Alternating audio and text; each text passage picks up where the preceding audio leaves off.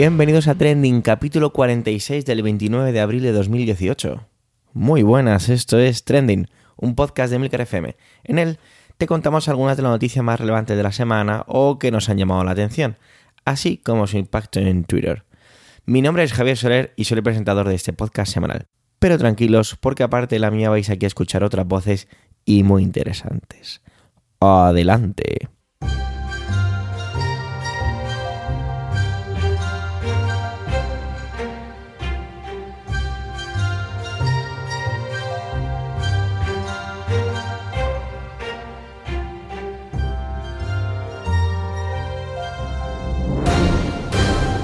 Empecemos por decir que la voz en este capítulo espero que me aguante. La alergia se está cebando con este humilde podcaster y parece vengarse de mí de la última intervención de la semana pasada sobre eso, la voz.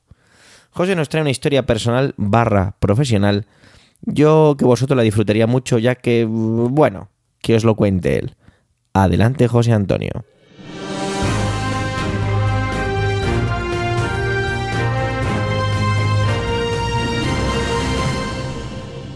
Hola Javier, hola compañeros y como todas las semanas, por supuesto, hola a todas las que nos escucháis.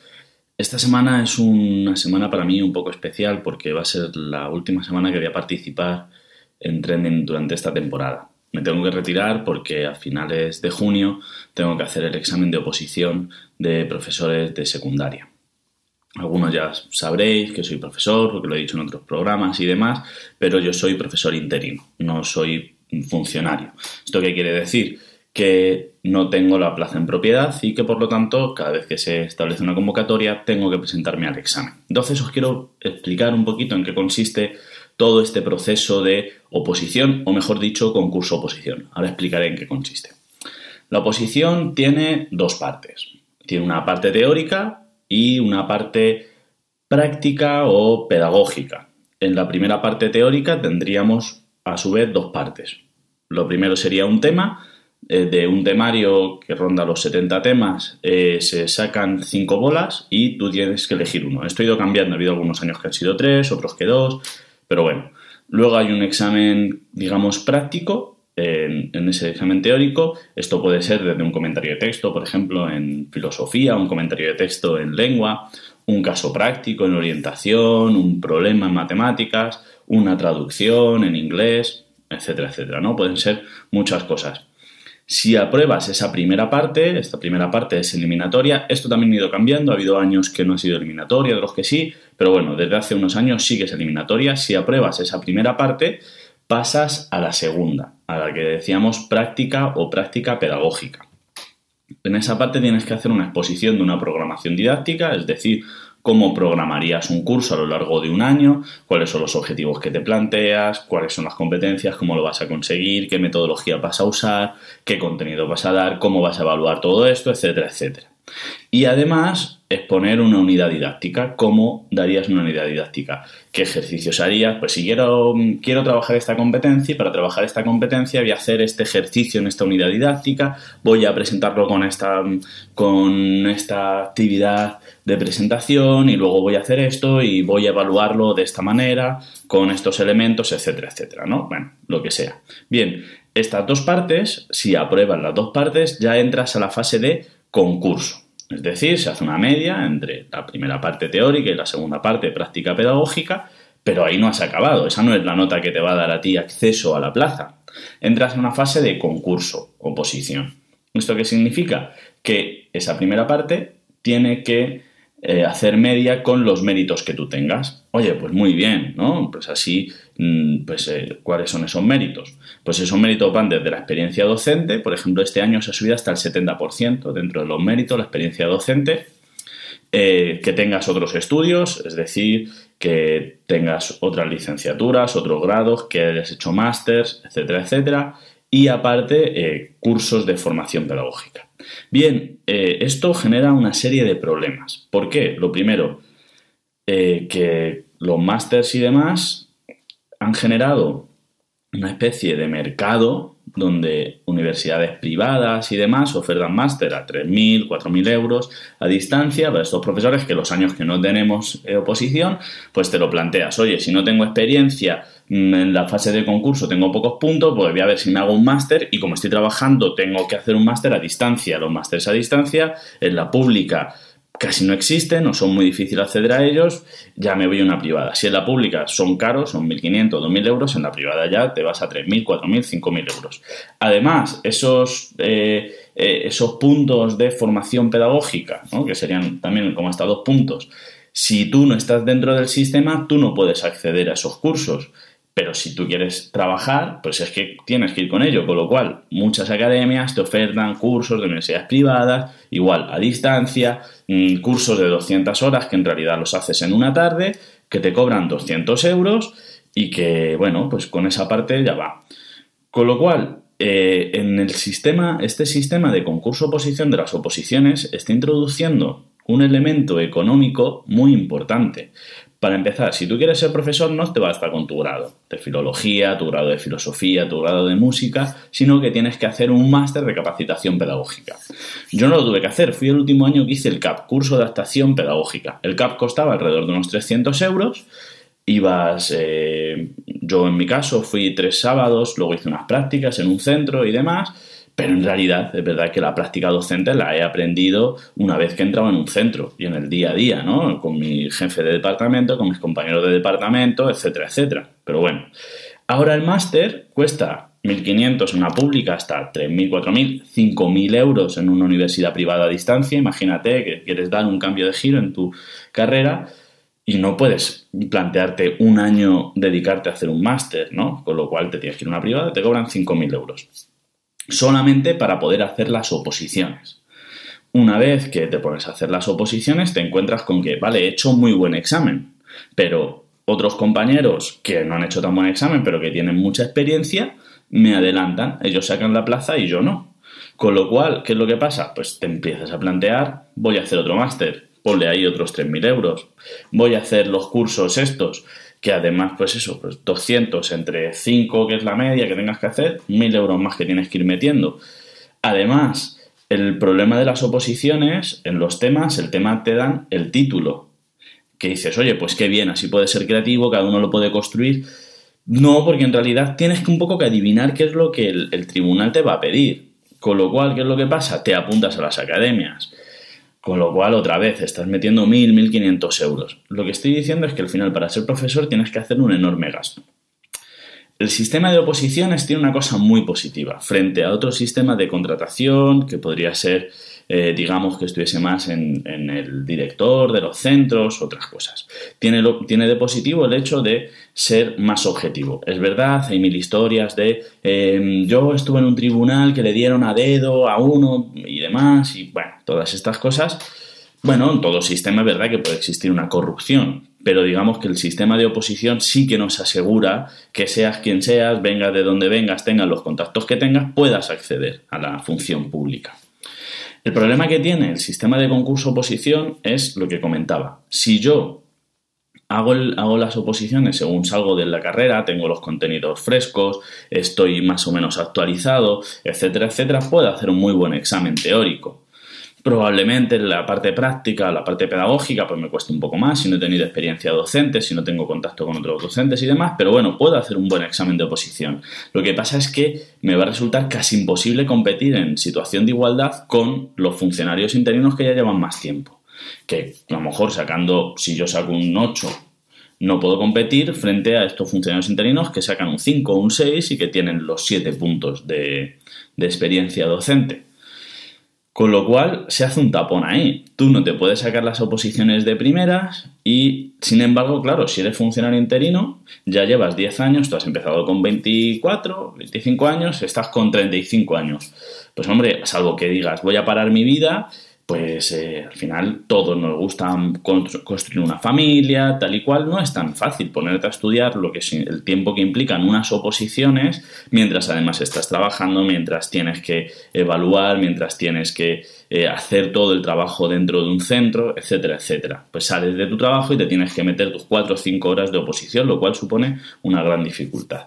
Esto ha hecho un tapón, como decía. muchos funcionarios que llevan mucho tiempo, lo que encuentran es muy difícil poder aprobar esa primera parte porque no pueden prepararse adecuadamente, aunque es que ellos ya han demostrado esa capacidad teórica porque ellos ya aprobaron hace unos años. Y por otro lado, esas personas que quieren entrar en la función pública se encuentran con que tienen ahí un tapón porque hay mucha gente que tiene mucha experiencia y con la cual les es muy difícil luchar. Esto ha llevado a que, por ejemplo, este año haya habido movilizaciones de interinos. Incluso creo que en Baleares ha llegado a admitir a trámite el hecho de impugnar las oposiciones. Lo que se dice es que, claro, si tú llevas trabajando en un sitio 5 años, 6 años, 10 años, lo que tienen que hacer no es hacerte pasar un examen, sino que de alguna forma no puede ser toda la vida un trabajador temporal, te tienen que de alguna forma estabilizar, ¿no?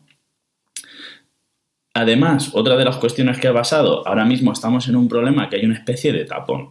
Hace unos años, con esto de la crisis, se les ocurrió, uno de los recortes maravillosos que se les ocurrió era subir de las 18 horas lectivas a las 21. Claro, esto, me acuerdo que Esperanza Aguirre dijo, hombre, no sé cómo se quejarán, la gente normalmente hace 35, 40 horas a la semana, incluso más, porque efectivamente la gente hace horas extras sin que se les pague y demás, etcétera, etcétera. Es cierto.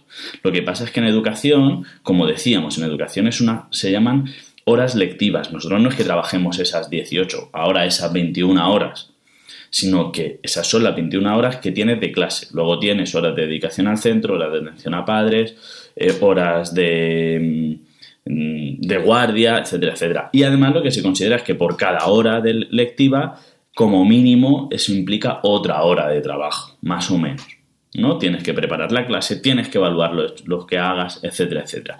Que sí, que es verdad que todos decimos, no, pues es que yo tenía un profesor que iba con los apuntes amarillos y seguro que no se lo curraba. Probablemente, yo no te digo que no. En cualquier caso, aunque dijésemos, es verdad que poco trabajamos 18, nos ha subido a 21. Eso implica que en un departamento de 4 personas se eliminaba una plaza. Que lo que ocurre, interinos que llevaban incluso muchos años trabajando, dejaron de trabajar. Eso ha hecho un tapón. Gente como yo, que tenemos 30, 30 y tantos años, estamos accediendo en los últimos años y claro, ya tenemos una familia o estamos en proceso de formación de una familia, en mi caso mi pareja, yo tengo que vivir lejos de mi pareja y no tengo perspectiva de que vaya a vivir con ella en 6, 7, 8 años, porque claro, me sacaré la plaza, ella también es profesora. Nos sacaremos la plaza y ahora nos mandarán pues a cada uno a un destino. Tendremos que acumular puntos para intentar juntarnos, pasar horas y horas en la carretera, etcétera, etcétera. En cualquier caso, hay una cosa positiva, como decía al principio, que era ese proceso de oposición permite que cualquiera, sea cual sea su origen, venga de donde venga, tenga los contactos que tenga, pueda acceder a la función pública, pero hay también esa función negativa y es cómo se han incrementado las ratios de interinos en los últimos años, llegando incluso al 40%. Además, el hecho de que, claro, para competir con esos interinos, cómo se ha generado todo ese mercado de universidades privadas, etcétera, etcétera, donde de alguna forma se mercadea con los títulos. Que sí, que te exigen, no te digo que no, pero que de alguna forma tú pagas 4.000, 5.000 euros para que te den un título, ¿no? Y para que te lo faciliten. No digo que te lo regalen, pero sí que te faciliten toda esa función.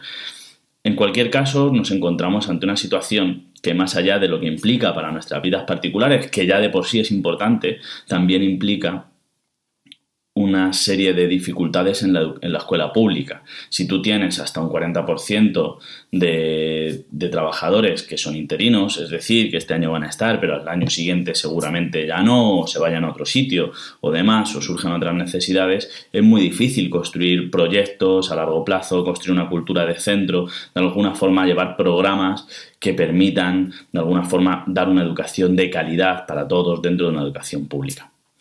Bueno, pues me va a dar mucha pena os seguir escuchando a través de los podcasts cada semana, pero no os preocupéis porque a mí esto me encanta y la temporada que viene vendré con muchas fuerzas, espero que ya siendo funcionario y demás y por lo tanto pues con mucho tiempo. Venga, hasta luego, muchas gracias.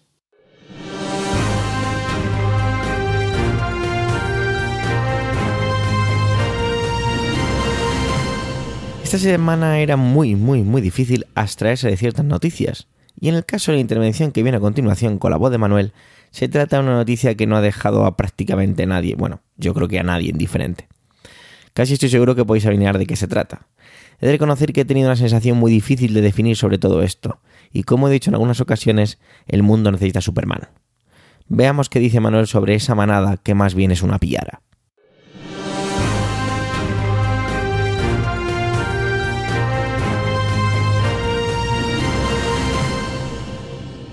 Hola oyentes, hola equipo Trending. La verdad es que me da bastante tristeza volver otra vez aquí a hablar de la manada y de la polémica sentencia. Ya en el mes de noviembre hablé en Trending de ello, hablé durante el juicio, porque aquel juicio parecía más un litigio sobre la víctima que sobre los acusados.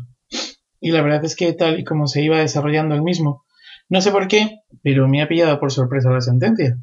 Debe ser que soy un incauto o un optimista.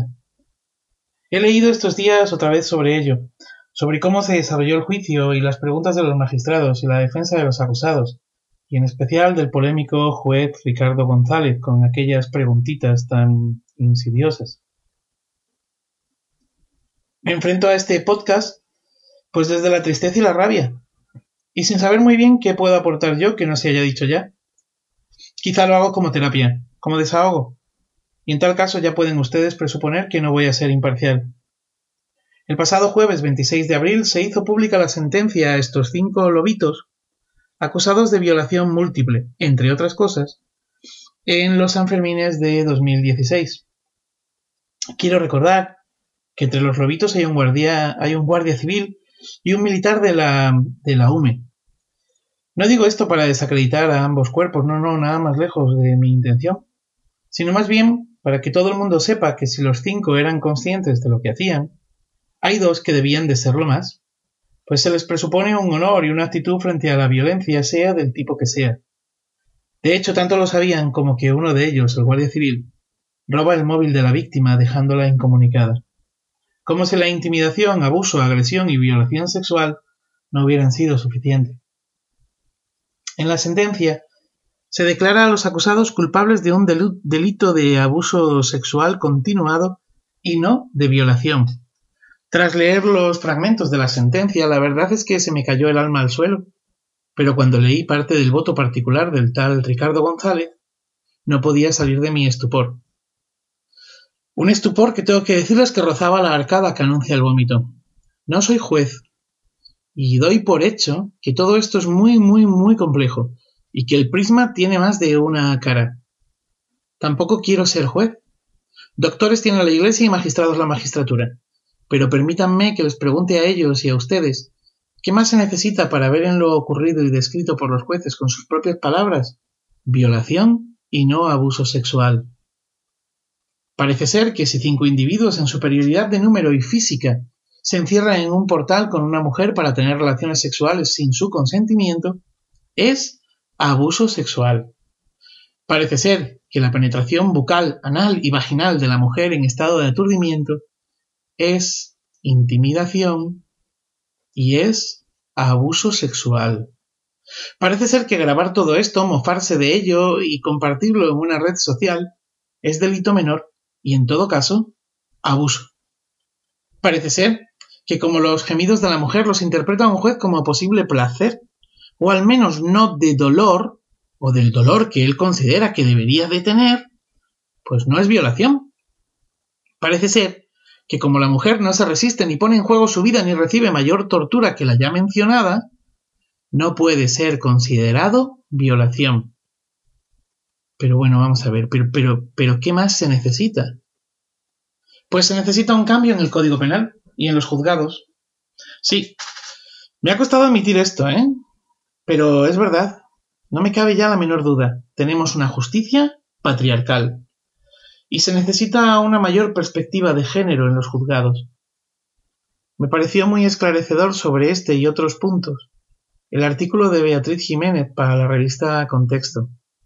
Dice Beatriz que los jueces que condenan asumen que ella, la víctima, no consintió, que se vio superada, intimidada y obligada. Entonces, se pregunta Beatriz, ¿qué violencia o qué intimidación debe de haber para que sea considerada tal? Como deja claro la sentencia, añade, el grado de violencia que haya parece que debe ser medido según la resistencia de ella. Pero si te resistes, tienes muchas posibilidades de acabar muerta o torturada con más saña aún. Así pues, la justicia nos deja a las mujeres en una situación imposible de todo punto. Y si la justicia nos deja en una situación imposible, entonces no es justicia, ni puede serlo. Totalmente de acuerdo con Beatriz. Si las mujeres no están, no es justicia. Al menos no es justicia universal. ¿Qué nos queda ahora? Pues dicen algunos que hay que respetar la sentencia. Yo también lo creo. La sentencia está ahí. Bueno, respetar. Respetar no significa que no podamos criticarla o que no se pueda apelar. Porque que los jueces hayan dictado sentencia no quiere decir que ésta sea justa, que esté bien, que no tenga aristas. Tanto las sentencias con las que estoy conforme como con las que no, tienen sus aristas y pueden ser apeladas. Y precisamente por eso existe la capacidad de apelación. El propio sistema tiene sus estrategias. Bendito sea el sistema. Así que dejémonos de demagogias y críticas a aquellos que no estamos de acuerdo con esta y otras sentencias. Esta misma semana se ha dictado sentencia de abuso sexual en un caso de Avilés, donde después de supuestamente enrollarse, la mujer decide que no haya penetración y su deseo de marcharse. Él la arrastra entonces hasta el cuarto de baño. Los espacios pequeños parece que son mejores para estas prácticas, pues la víctima se siente más pequeña y acorralada, y allí el individuo la penetra. Era un piso compartido y había al menos un testigo, un varón. Bueno, pues la sentencia no ve violación en lo ocurrido. Así estamos.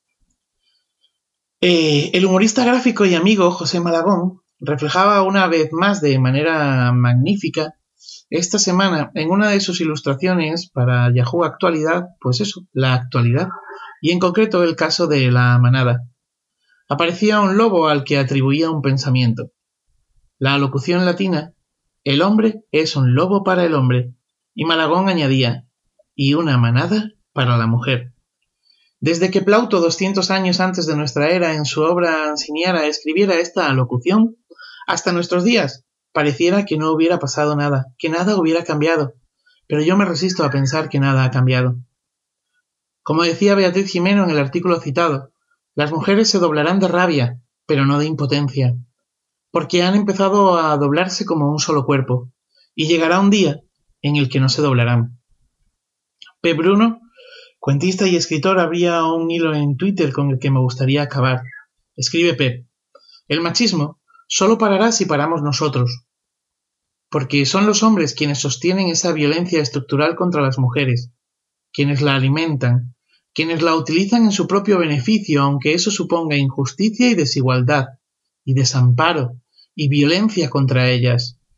Así pues, adultos, jóvenes, viejos, niños, chavales, hombres todos, hagamos cada uno la parte que nos toca en nuestro entorno, en nuestra casa, familia, trabajo, grupo de amigos. No cejemos, no bajemos la guardia, luchemos por una sociedad de verdad igualitaria, una sociedad en la que todos y todas, ellas y nosotros, vivamos en igualdad. Será mejor para ellas y será mejor para nosotros. Y añado yo, que quizá entonces y solo entonces nadie se doblará, y ellas y nosotros seremos un solo cuerpo. Feliz día y feliz vida.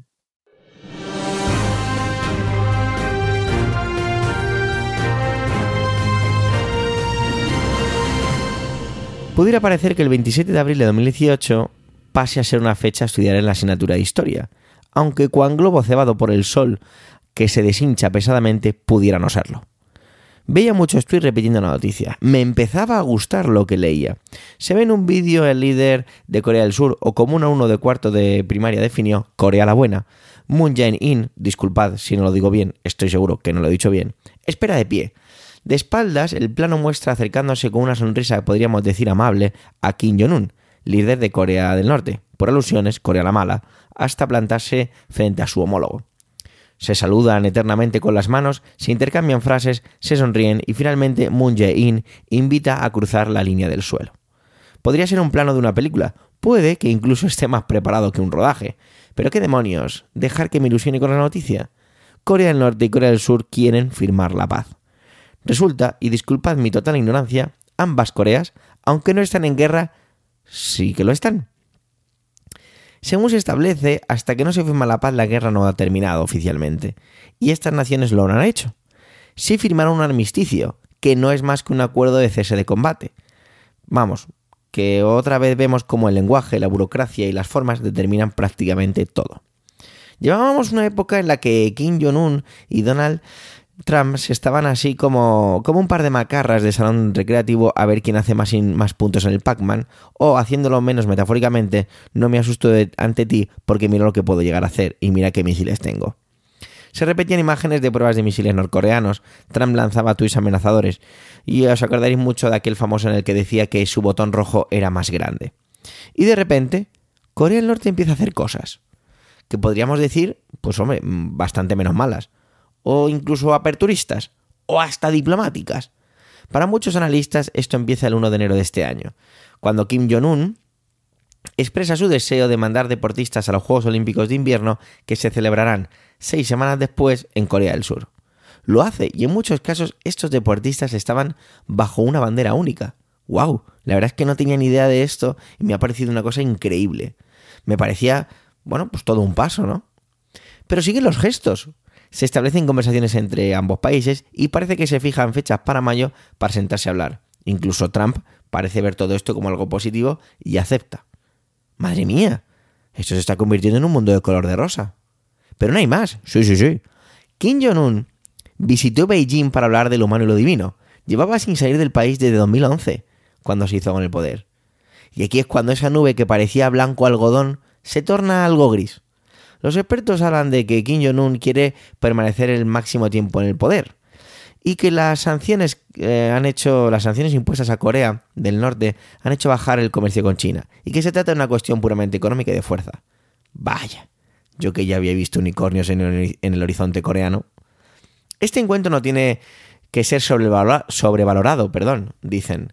Entonces, ¿por qué lo tituláis como histórico? No entiendo, no me entero de nada.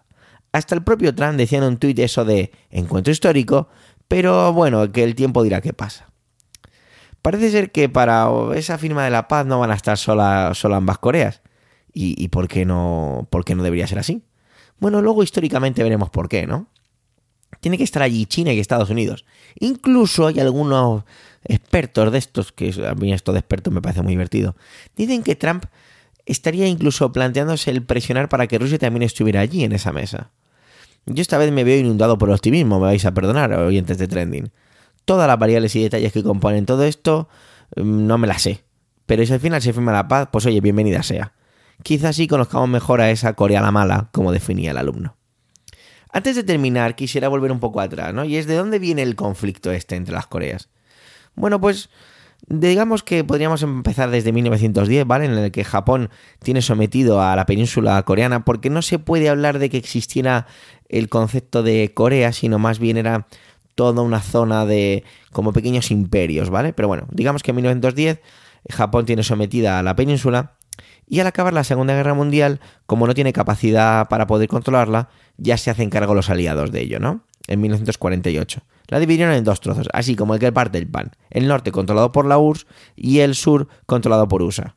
Esta historia nos suena, ¿no? La frontera la establece el paralelo 38. Así, y punto. Y nos vamos a casa, porque además es más o menos lo que hicieron Estados Unidos y Rusia. Perdón, la URSS.